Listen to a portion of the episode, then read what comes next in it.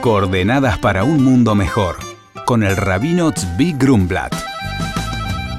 El programa de hoy es en honor a la boda de Jordán y Anita. Que la bendición de Hashem los acompañe siempre.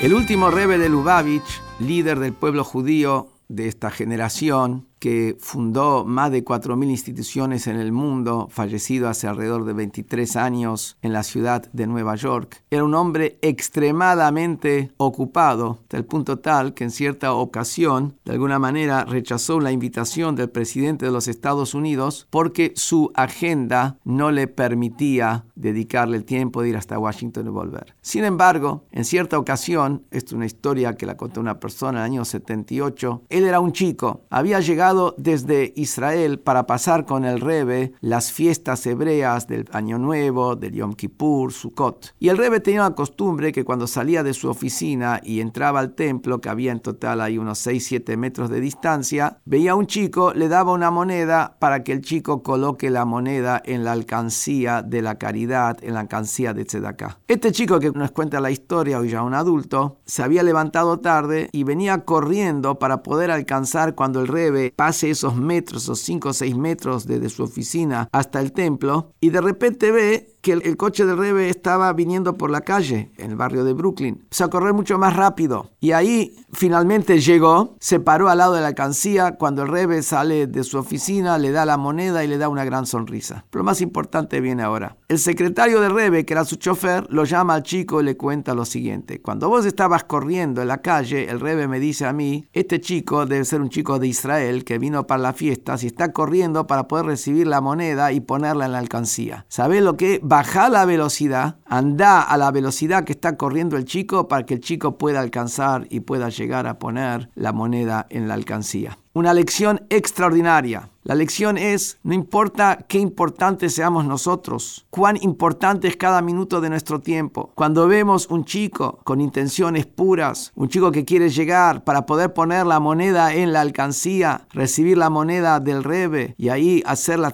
acá, nosotros tenemos que bajar nuestra velocidad, ponernos a la velocidad del chico, acompañar al chico. No existe cuán ocupados estamos, no existe cuán importantes son los temas que manejamos. Cuando se trata de apoyar, se trata de motivar, de acompañar a un chico, bajemos nuestra velocidad y acompañemos al chico hacia lo bueno. Muy buenos días.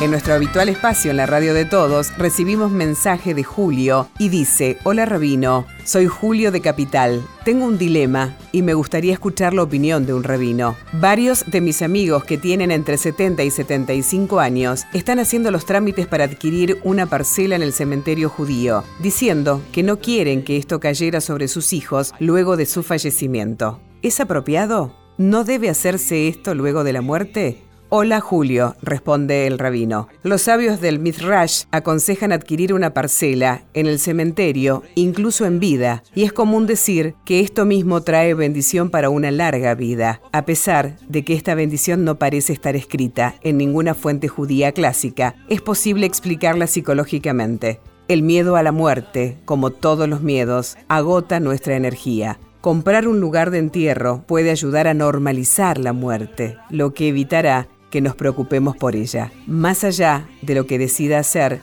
lo bendigo. Que usted y sus amigos tengan muchos años más de salud y alegrías. Por consultas al rabino pueden escribirnos a coordenadas.jabad.org.ar. Coordenadas para un mundo mejor con el rabino Zvi Grumblat. Shalom y Shabu Tov.